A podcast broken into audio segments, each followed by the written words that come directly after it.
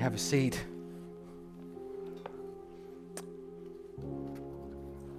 We're going to be continuing our uh, Elder Determined series, a, a, new look in the Old Testament. And uh, thank you, Chelsea. Thank you, worship team, for that uh, amazing time of adoration to our, our great God. And we serve an amazing God, yes? Good. So, like I said, we're going to continue uh, to look at the Old Testament, and today we're going to be looking at the book of Jonah. So, if you've got your Bibles with you, go ahead and turn to the book of Jonah. In fact, we're going to be looking at that this week and the, the next two weeks to come. And so, in our Elder Determined series, this is like a it's like a mini a mini series within a series. It's it's complicated. But we're going to be looking at Jonah. So, like I said, please turn there. And uh, we've already seen some amazing things. We've already experienced some amazing things. And, and uh, we've gone through, and, and Tony kind of walked us through the origins of sin and, and, and God's proto evangelium right? Uh, God's initial plan, initial revealing of what He's going to do in order to remedy uh, the, the disaster of the choices that we made.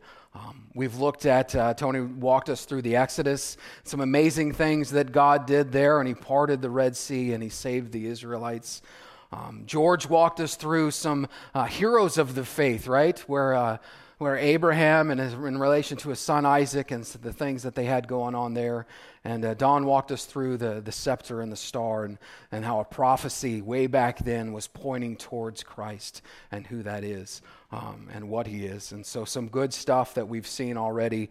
And uh, we're going to see some good stuff today. We've had, right, we've had talking snakes, we've had a talking donkey, um, we've had seas that are parted, and today we get a man that's swallowed by a fish. Good stuff. Good stuff. Um, but there is going to be a little bit different with Jonah than what we've kind of seen with these other things. Uh, George mentioned all these heroes of the faith that could go through and, and point out, but when we read Jonah, we'll get to see that there's really, there's really no hero in Jonah save for God alone.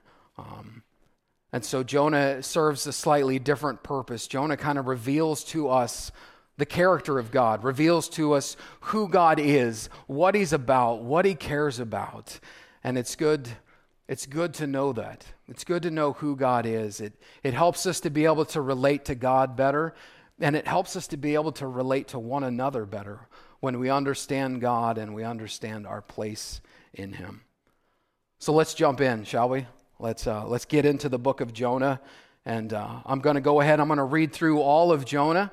And today I'm going to, we're part one, we're going to uh, touch on chapter one and chapter two. Uh, next week, or chapter three, sorry. Next week will be chapter two, and then the following week, chapter four. So today we'll read through Jonah and do chapters one and three. Now the word of the Lord came to Jonah, the son of Amittai, saying, Arise, go to Nineveh, that great city, and call out against it, for their evil has come up before me. But Jonah rose to flee to Tarshish from the presence of the Lord. He went down to Joppa and found a ship going to Tarshish. So he paid the fare and he went down into it to go with them to Tarshish, away from the presence of the Lord. But the Lord hurled a great wind upon the sea, and there was a mighty tempest in the sea, so that the ship threatened to break up. Then the mariners were afraid they each cried out to his God, and they hurled the cargo that was in the ship into the sea to lighten it for them. But Jonah had gone out in the inner part of the ship and had laid down and was fast asleep. And so the captain came and said to him, What do you mean, you sleeper? Arise, call to your God. Perhaps the God will give thought to us that we may not perish. And they said to one another, Come, let us cast lots, that we may know on whose account this evil has come upon us. So they cast lots, and the lot fell on Jonah. And they said to him, Tell us on whose account this evil has come upon us. What is your occupation? Where do you come from? What is your country? And of what people are you? And he said to them, I am a Hebrew, and I fear the Lord, the God of heaven, who made the sea and the dry land. And then the men were exceedingly afraid and said to him, What is this that you have done? For the men knew that he was fleeing from the presence of the Lord because he had told them. And then he said to them, What shall we do to you, that the sea may quiet down for us? For the sea grew more and more tempestuous. And he said to them, Pick me up and hurl me into the sea, then the sea will quiet down for you. For I know it is because of me that this great tempest has come upon you. Nevertheless, the men rowed hard to get back to dry land, but they could not, for the sea grew more and more tempestuous against them. Therefore, they called out to the Lord, O Lord, let us not perish for this man's life, and lay not on us innocent blood, for you, O Lord, have done as it has pleased you.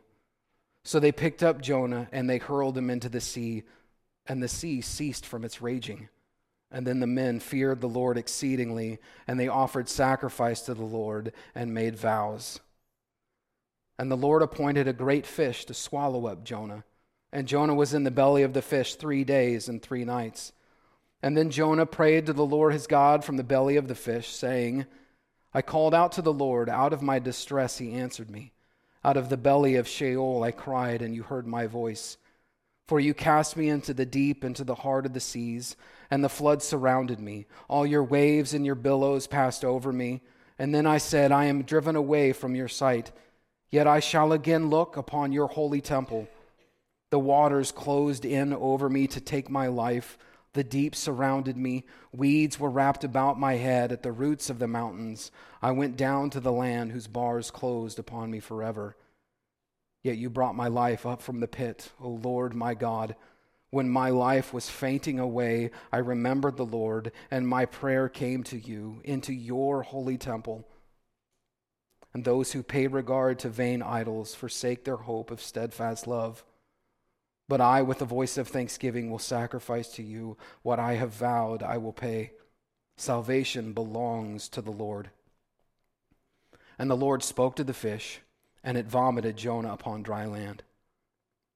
Then the word of the Lord came to Jonah the second time, saying, Arise, go to Nineveh, that great city, and call out against it the message that I tell you. So Jonah arose, and he went to Nineveh, according to the word of the Lord. Now, Nineveh was an exceedingly great city, three days' journey in breadth. Jonah began to go into the city, going a day's journey, and he called out, Yet forty days, and Nineveh shall be overthrown. And the people of Nineveh believed God.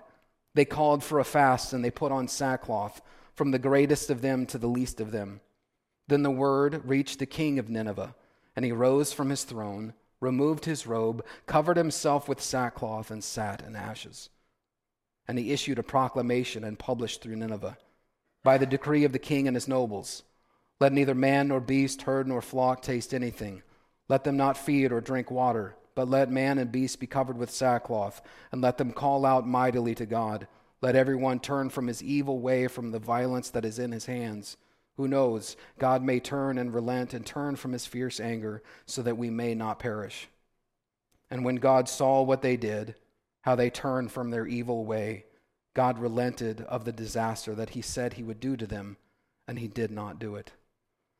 But it displeased Jonah exceedingly, and he was angry. And he prayed to the Lord and said, O Lord, is not what I said when I was yet in my country? That is why I made haste to flee to Tarshish, for I knew that you are a gracious God and merciful, slow to anger, and abounding in steadfast love, and relenting from disaster Therefore, now, O Lord, please take my life from me, for it is better for me to die than to live. And the Lord said, Do you do well to be angry? And Jonah went out of the city and sat to the east of the city and made a booth for himself there. He sat under it in the shade till he should see what should, would become of the city. Now the Lord God appointed a plant and made it come up over Jonah so that it might be a shade over his head to save him from his discomfort. So Jonah was exceedingly glad because of the plant. But when dawn came up the next day, God appointed a worm that attacked the plant, so that it withered. And when the sun rose, God appointed a scorching east wind, and the sun beat down on the head of Jonah, so that he was faint. And he asked that he might die, and said, It is better for me to die than to live. But God said to Jonah, Do you do well to be angry for the plant? And he says, Yes, I do well to be angry, angry enough to die. And the Lord said, You pity the plant for which you did not labor, nor did you make it grow, which came into being in a night and perished in a night. And should not I pity Nineveh, that great city in which there are more than 120,000 persons, of who do not know their right hand from their left, and also much cattle? The book of Jonah. So when I was younger and I would hear this story of Jonah, I would often um, picture in my mind the movie Pinocchio. Uh, specifically, when, when Geppetto and, and uh, this cat and the fish, I don't remember what their names are, um, but they were in this belly of the whale, right? And they're, they're sitting there on this, this wreckage of, uh, of a boat, and, and they're, trying to, they're trying to catch fish. They got fishing poles. They're trying to catch fish out of the water that's, that's in this, this uh, cavernous uh, cavity inside a whale, because I'm pretty sure that's how whales function on the inside. But that's what they're doing, right? And they're trying to catch fish, and, and, and Geppetto is, is looking uh, despondent, and uh, there's no fish, and he's hungry, and he's lethargic, and, and he's, he's feeling doomed, right? And so this is what I pictured, uh, pictured Jonah in the belly of this, this whale, um, finding some fleshly lump to sit on for three days, sitting all sad and forlorn. Um, but it's, it's kind of it's kind of cartoonish, isn't it? Kind of a fairy tale, kind of a, a little bit out there, hard to believe. And so as I got older, I started to look for uh, look for things that could help me make sense uh, of what I read in the Bible, but also make sense with what I've come to understand about the world. And so I would I would gravitate towards towards things like the the labyrinth organ. And so this is, a, this is an organ that some species of fish have that enable them to breathe outside of water. So they have gills and they can function in, in, in water just fine. Um, but if the water source becomes scarce or if the, uh, the oxygen saturation in the water uh, becomes limited and they're unable to breathe properly through their, their gills, they can actually surface and gulp in air and take, take in oxygen uh, through the gaseous form like we do. And so I started to picture okay, what if what if there's this large fish, this species back then, that came along and it, it, it, half swallowed Jonah to the point that he's pressing on the fish's gills and, and the gills is unable to breathe normally in water. And so it goes up and it's struggling, but it's surfacing and it's just getting as a little bit as it can and just continues to gulp and gulp and gulp and swim along, trying to survive as it's bitten off more than it can chew. And Jonah is able to breathe because the fish stays above the water. I'm like, oh, that could be it. That could work. That could work. But then I, I actually just heard a story about a couple, I think it was a couple weeks, maybe a month ago. There was a guy who was fishing for crabs and he's down in there. He's, he's diving for crabs, and he's, he tells this story, and his, his buddies helped save him afterwards. And he went to the hospital, had a dislocated hip after the incident. But he tells the story about he's down there doing what he's been doing for 30 some years, and all of a sudden he feels like he gets hit by a truck. And, he, and he, his initial thought was that, that a shark's got him and he's getting eaten by a shark. But then he quickly realizes that there's not the, there's not the sharp pain of the, the, the teeth searing and, and, and sawing into him. And all he's got is, is darkness and all this, this thick, matted material around him. And he realizes, I've been swallowed by a whale.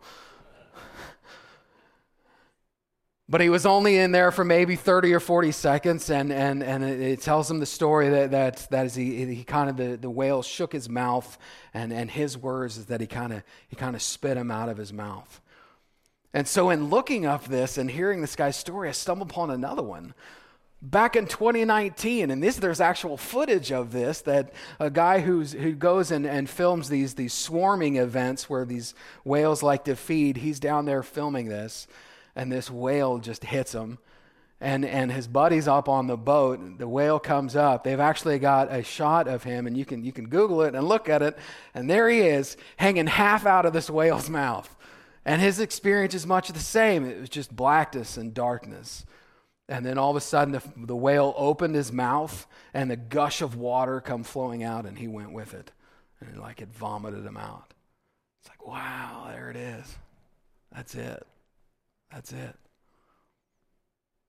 But despite my conditioning to, to struggle with accepting things like this as real, I've realized that I've got to come to the grips with the reality that our God is a God of miracles. Our God is a God of miracles. In Matthew 12 40, Jesus tells, uh, is talking with, with some Pharisees, and they come to him and they say, Give us a sign, show us something that, that, that proves what you're saying is true. And Jesus says that, that uh, a, a, wicked generation looks for proof. A wicked generation seeks a sign. The only sign you're going to be given is the one that you've already got in Jonah, who was three days and three nights in the belly of a fish and the same that the Son of Man, the prophesied Messiah, will spend three days and three nights in the heart of the earth. Jesus equates his death, burial, and resurrection to Jonah being swallowed by a great fish. And so, if I have to believe in Jesus to be having died and being raised to life, then, then I also need to believe that God, God can make this happen. God can make a fish swallow a man and keep him alive for three days. Because our God is a God of miracles. Because our God can do things, He can suspend the natural laws and do something that's unheard of. God can change chemistry so that a, a man can walk on water. God can alter biology so that a, a woman can become pregnant without a male counterpart. God can, can morph physics so that he can speak matter into existence. Our God is a God of miracles. You know, it's, it's interesting that in all of the book of Jonah, we become so fascinated with the fish part. It's three verses. It's literally three verses out of the whole book, and that's what we're like, ooh. But all through it, God is doing miracles. God is doing the impossible. And so let's take a look at one of the, some of the things that God did. And so back in, in, in chapter 1, verse 1, we see that now the word of the Lord came to Jonah, the son of Amittai, saying, Arise, go to Nineveh, that great city, and call out against it, for their evil has come up before me. That's a miracle. God spoke, and Jonah heard him. God who doesn't have a larynx, God who doesn't have vocal cords, is able to speak and, and, and Jonah is able to hear him. That is something amazing. That is something beyond what is normal. And time and time and again, we read through the scriptures of God speaking and people hearing him. Sometimes there's, there's, there's sounds of great thunder, and that's what some people thought they heard, but others clearly heard God speak. Jesus, when he gets baptized, and he says, This is my son in whom I love and I am well pleased. People could hear God speak. Sometimes it's, it's audible. Sometimes God's, God's creating noise in the air that creates the right kind of waves and the right kind of pressure so our ears hear it as, as voice. Sometimes God is able to, to, to put us in some kind of some kind of trance type state where, where the information, the signals, the data signals are just bouncing around in our head and don't come from the ear, but it's still God speaking. These are the things that God can do. God is a God of miracles.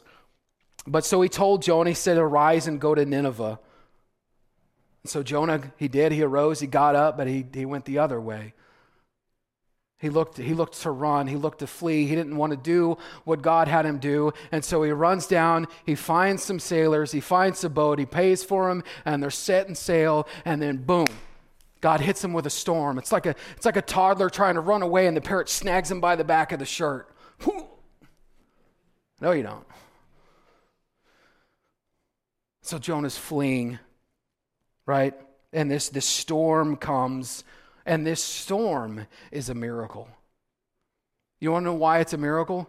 Yes, storms come up. Yes, the seas get rough. Yes, these sailors would have dealt with these things over and over. This is their profession, this is what they do. But we know that this one's different because as soon as it hit, they were terrified.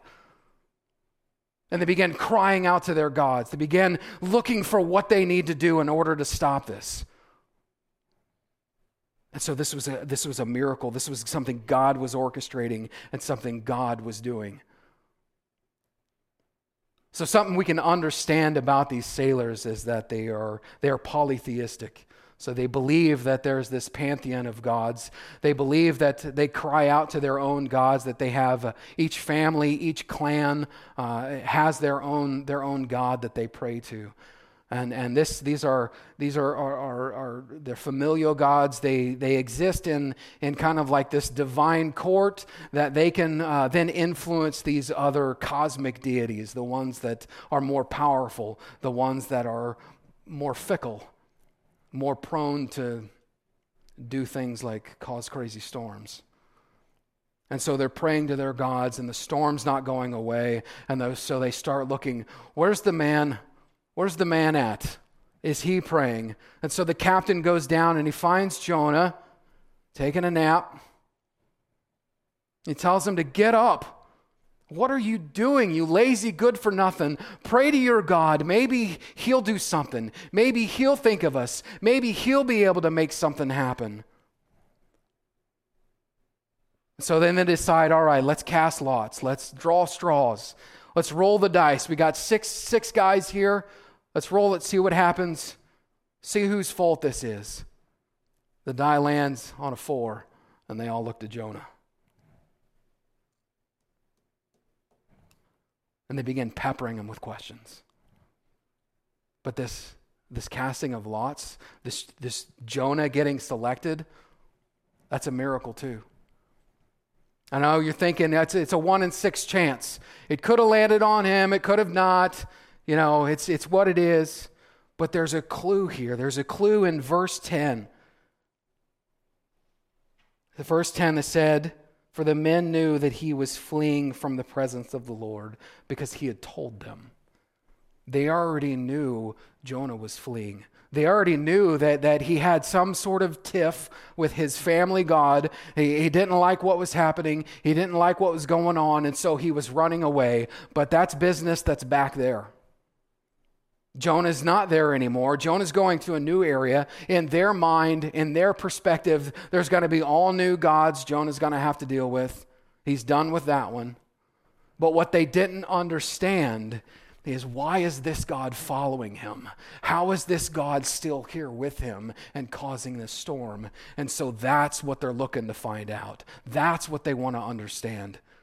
So they knew, they already knew Jonah had something to do with it. They need to know why. What is it about Jonah that causes the issue? And so they pepper him with these questions Who are you? Where are you from? What is your occupation? What are your people? And what he says in response, it terrifies them even more. terrifies them even more. He says that I fear God I fear the Lord, the God of heaven, who made the sea and the dry land.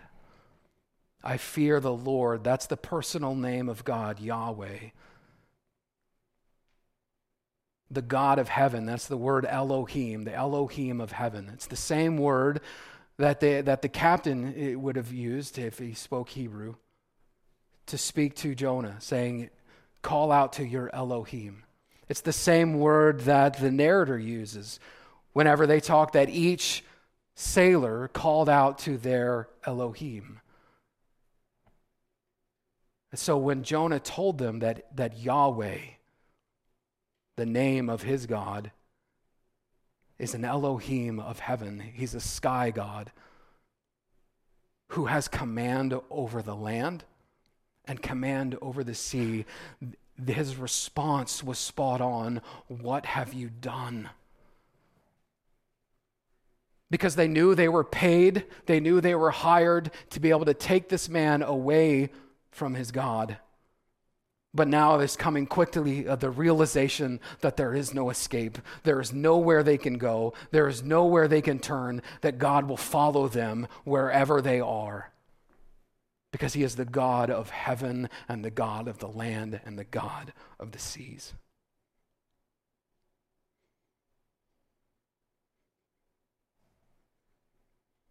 So they begin to question him again. What do we need to do to you in order to satiate this God? And they said, he said, throw me over, hurl me into the sea and the storm will be quiet for you. The storm will calm down for you. And they didn't want to do that, and rightly so. Here's a God who's bringing about this disastrous storm on, on somebody that, that is a part of his people, as somebody that, that works for him as a prophet, right? You're going to throw him out? You're going to add murder onto the list of things that need to happen in here? I don't think so. So they try to row as hard as they can to get back to dry land. But the storm keeps pounding them. And it says that it begins to come even more tempestuous against them. And that, that is a miracle. It's a miracle because when we first heard, when the storm first hit, the ship was threatened to break apart. The storm begins to slam over it. The waves begin to push it around. It's getting pulled and turned and twisted, coming up one billow and cresting at the top with the ends stretching down and then coming into the valley and smashing back together. One wave pulling the front this way, one wave pulling the back that way, twisting and pulling and stretching and splintering. And at the very beginning, the ship's about to tear apart, and over and over and over again, we hear that the storm grew more intense the storm began to increase. The intensity, the pressure, the disastrousness of the storm was fierce against them, but the ship is not broke. They have not been thrown overboard. God is orchestrating this. God is pushing this encounter. God is narrating this business. So, with nothing left to do, they throw Noah over the side. And I can picture it as the, as the ship is coming up and cresting at, at a billow, and, and they throw Noah one way, and, and, the, and the ship goes the other, and, and Noah's going here and struggling to stay afloat as the storm rages on, and the ship over here just begins to level out. And they look off into the east, and they've got a nice Illinois skyline to look at clear as day, bright and sunny and hopeful and cheer on this side, and death and disaster over on the west. And Jonah off that way, and the sailors safe and free, just like he said he would be. So there's miracles all throughout this. So we need to allow for the possibility of God to accomplish things that are beyond our control. When we don't view God as a God of miracles, we tend to be self reliant, self sufficient. We can become manipulative and judgmental. Because when we have to make things work on our own, and when they don't, we need someone or something to blame. So our God is a God of miracles. But you know, just because God has a God of miracles, um, and we can read here in Jonah and see many throughout the Bible, it doesn't mean that God always uses them. God doesn't change. He's, he's not like a shadow that elongates and shrinks and moves this way and moves that way. Yet he's also not one that we can fully figure out. So we learn from Jonah that God is a God of miracles, but we also learn that God is a God of consistency but not predictability. God is a God of consistency, but not predictability. We can trust God to be true to his character, but we also must allow for the creative and imaginative ways that he reveals his character to us.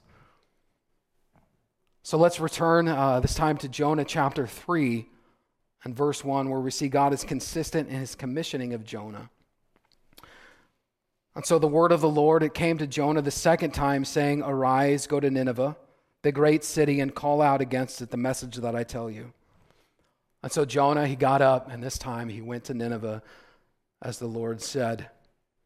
And he gets to Nineveh, and he's got about a three days journey through Nineveh. But he's only made it about a third of the way. He's preaching and telling them that the Lord's impending doom is coming. He's telling them that Nineveh is going to be overthrown, and he's only got a third of the way through his journey, and the Ninevites are beginning to hear. The Ninevites are listening, and they're believing God. And they called for a fasting and for putting on sackcloth. It's like a, a rough goat hair, fun time outfit. But so that's what they're doing. And all of them are doing it. It says from the greatest to the least. So it's not it's not just the people that, that Jonah's running into on the street, but it's it's it's it's everyone. It, it's not just the downstaters. It's not just those of us who live in flyover country. It's everyone. It's the celebrities, it's the politicians, it's the business tycoons. From the greatest to the least, they all began to believe in Jonah's word and Jonah's message. So much so that the word begins to travel and it gets to the ears of the king of Nineveh. And he rose from his throne. He removed his robe. He covered himself with sackcloth and he sat in ashes. A sign of mourning, a sign of humility, a sign of repentance. So the king, he issued a proclamation and said that everyone needs to, everyone needs to, to fast. Everyone needs to put on sackcloth, even your animals. Put sackcloth on your, on your, your cattle and your donkeys. Put on your cats and your dogs. Make a little sackcloth coat and put it on your leopard gecko. Get it on all of them. And so the king issues this decree And the Ninevites all began to fast and call out to God. And they believed God. And the king said, Who knows? God may turn and relent and turn from his fierce anger so that we may not perish. You know what's fascinating about the Bible?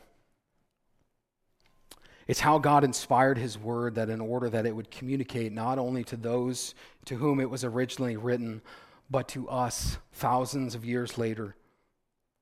And it's more than just historical events that we need to extrapolate some, some kind of meaning from, but even in the very composition, even in the very effort of how it was written, it's part of the communicative process in which God uses to reveal who He is.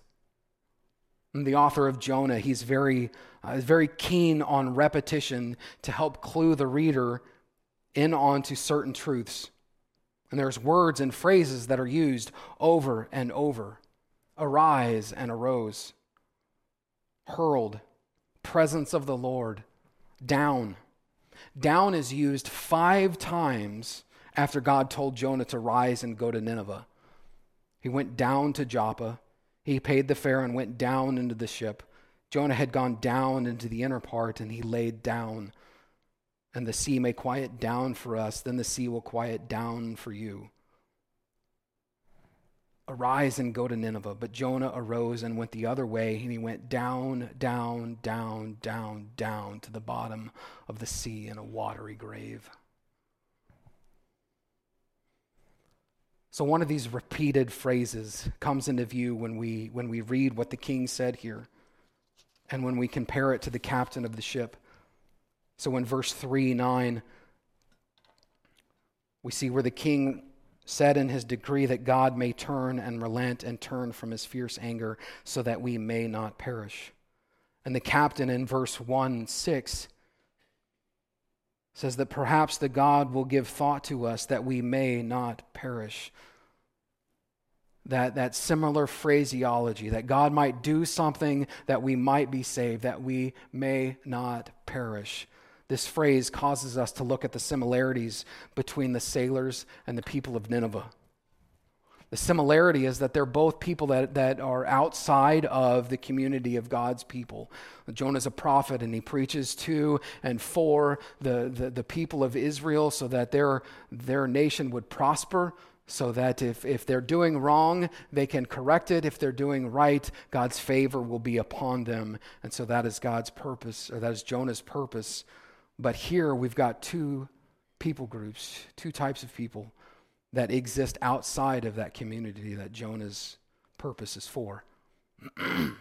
the difference the difference is that the sailors were stuck. The sailors had no option and nowhere to go and nothing to do other than to throw Jonah off.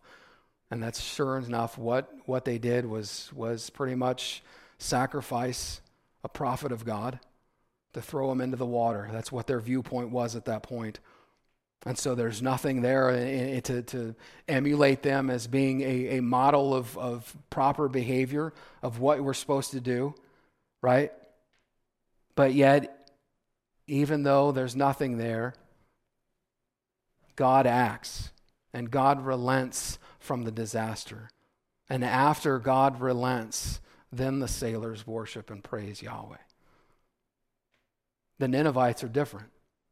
The Ninevites hear Jonah's word, they hear a sermon, they hear him preach, and they respond. They repent, they turn.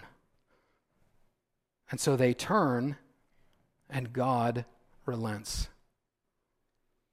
So, with the sailors, God acts, and the sailors worship. With the Ninevites, the Ninevites repent, and God relents. And so there's a difference there in how they, how they act and, and how God interacts with them. But God is consistent. God relents in both situations, but the people are different. Our relation to God and His relation to us, it's, it's not formulaic. There's no prescribed method to garner favor with God, nor a, set of rituals in which we show ourselves to be of greater faith. Prayer is a pillar of Harvest Decatur, not because it causes God to hear us, but because through the process of prayer, we become thoroughly acquainted with God's presence. Worship is a pillar of Harvest Decatur, not because it persuades God through flattery to think kindly of us in return, but because it is our response to a God who is full of power and wonder and resolute love. God does not change, but we do. Humanity changes. And through the millennia, God has remained faithful to reveal himself to each generation in ways that we can understand, in ways that we can recognize. And through it all, he remains the sovereign captain of the ship. So we learn from Jonah that God is a God of consistency, but not predictability. Most importantly of all, we learn that God is a God of mercy. We have essentially three characters here in Jonah in this story, and uh, there's really uh, no hero besides God, like I said. But we've looked at the sailors, we've looked at the Ninevites, uh, but we've not looked much at Jonah. And Jonah was a prophet, uh, but he never really got it. It's sad but true. That's for all you VeggieTale fans out there. All righty. so, we haven't talked about, about Jonah. So, there's, there's speculation as to why Jonah ran. We get a glimpse into his psyche of what caused this, this point of contention with God's plan. And we'll get into this more into, into chapter 4. But Jonah said to God, this is why I made haste to Tarshish, for I knew that you are a gracious God and merciful, slow to anger, and abounding in steadfast love. It's with God's mercy that Jonah has a problem. Some say that this could be because uh, Jonah's problem with God's mercy is because it takes away, uh, it takes away his purpose. It takes away his point. Jonah is a prophet and he brings a message of doom and disaster. And then, if that doesn't happen because God relents, then his word as a prophet is, is null, it's void. And so, why even, why even bother? I can, I can relate to that. I can, I can feel that. I'm, I'm someone who is emotionally tied to a sense of purpose. And so that resonates with me. But there's, there's something there, though, that, that there's a glimpse of selfishness in that, isn't there? That Jonah would rather preach a message of doom and destruction and, and it go ahead and happen. That way his purpose is fulfilled. So Nineveh is destroyed so his purpose can remain intact. That's a hard one to swallow. Especially when you think back to his interaction with the sailors, in which he said, Throw me in the water. What can we do in order to calm the storm for us? And Jonah said, For you, you throw me in the water and the storm. The storm's going with me, and you all will be fine. And so he offers himself up as a sacrifice for the betterment of someone else. And so that thing of selfishness, I, that, that one's a hard one, hard one to swallow. But I think there's a, another clue in this storm. That when this storm comes and this storm hits, what's Jonah doing? He's taking a nap. He is so content and so at peace with the world at this moment that he is snoozing through the craziest storm that these sailors have ever seen. And he's down there sawing logs. Because Jonah knew what he did was wrong. Jonah knew God called him to preach to Nineveh, to go to Nineveh and tell them the message. And Jonah flee and he ran and he, he, he, he went away. And so he knew he was in the wrong. And so his mind, his mindset is yes, God, punish me. Come here and bring justice and do what's right. This is what I want of you. This is what I expect of you. And so, Jonah, in this moment, even though disaster is coming, his mind is at peace because finally God makes sense to him. But what did God do? God showed him mercy. A fish swallows him, spits him on dry land. No matter where Jonah goes, no matter what Jonah does, God's mercy is there. Jonah's fleeing with the sailors. God shows mercy. Jonah's drowning in the sea. And God shows mercy. Jonah's preaching to the Ninevites. And God shows mercy. The engulfing presence of God's mercy follows in the wake of Jonah's fleeing. Our God is a God of mercy. So, what do we do? What do we do with knowing that God is merciful? I think looking back to the context of some of what Jesus was referring to when he referenced Jonah is helpful. He said that Nineveh would rise in judgment against those who seek a sign because someone greater than Jonah was in front of them. So a pagan nation would be a truer Israel than those religious impostors. The book of Jonah makes a similar conclusion in comparing the sailor's response to God, the Ninevites' response to God, and Jonah's. The sailor's response in verse 116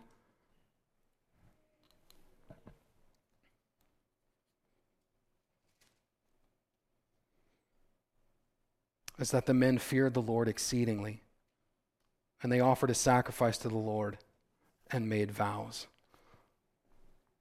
So, like the sailors, in response to God's mercy, we do well to worship Him.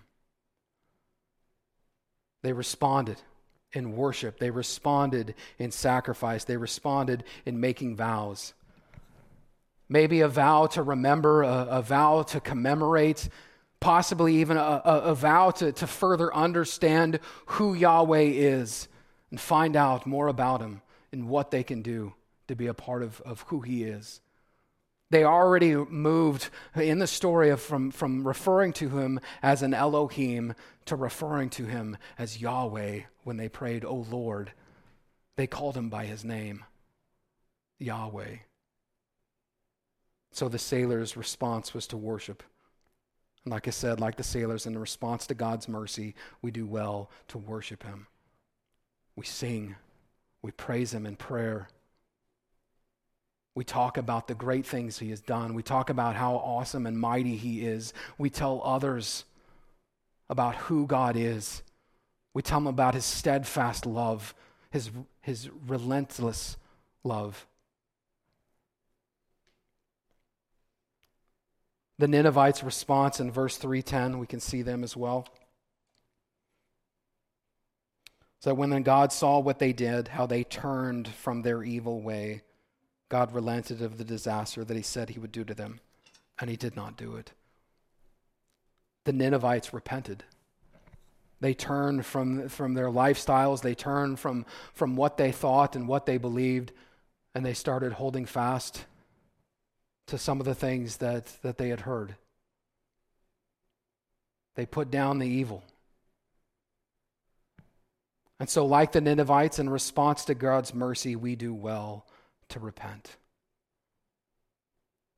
We cease to take the fruit because the fruit always looks good. The sin that is before us and it's tempting, the animosity that we feel, the judgment, the critical spirit, the aggravations, the snide remarks, the cutting jokes. We set all those aside. We repent. And like the king, we humble ourselves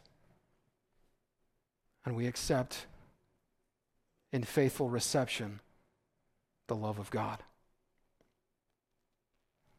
Let us pray.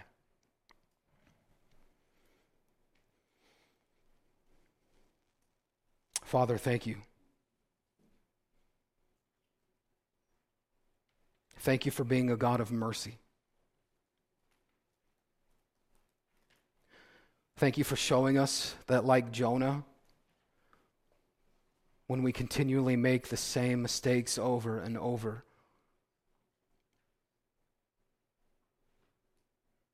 you are slow to anger and abounding in steadfast love. And you are merciful. Thank you for the times in our life where we have experienced your mercy, where we have felt your love. So we do, we honor you, we worship you, we give you praise as the God of heaven who is over the land and the seas. There is nothing outside of your purview. There is nothing beyond your reach.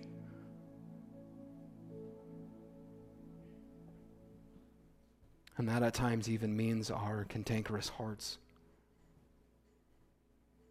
And we are stuck in our patterns of sin.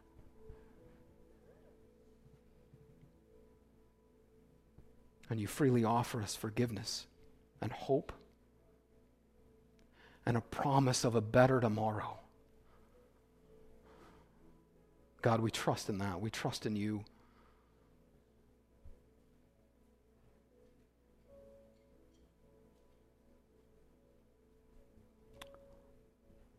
Lord, may these remaining moments in our time together, may they honor you for who you are and edify us. We join in unison and we sing your praise. Amen.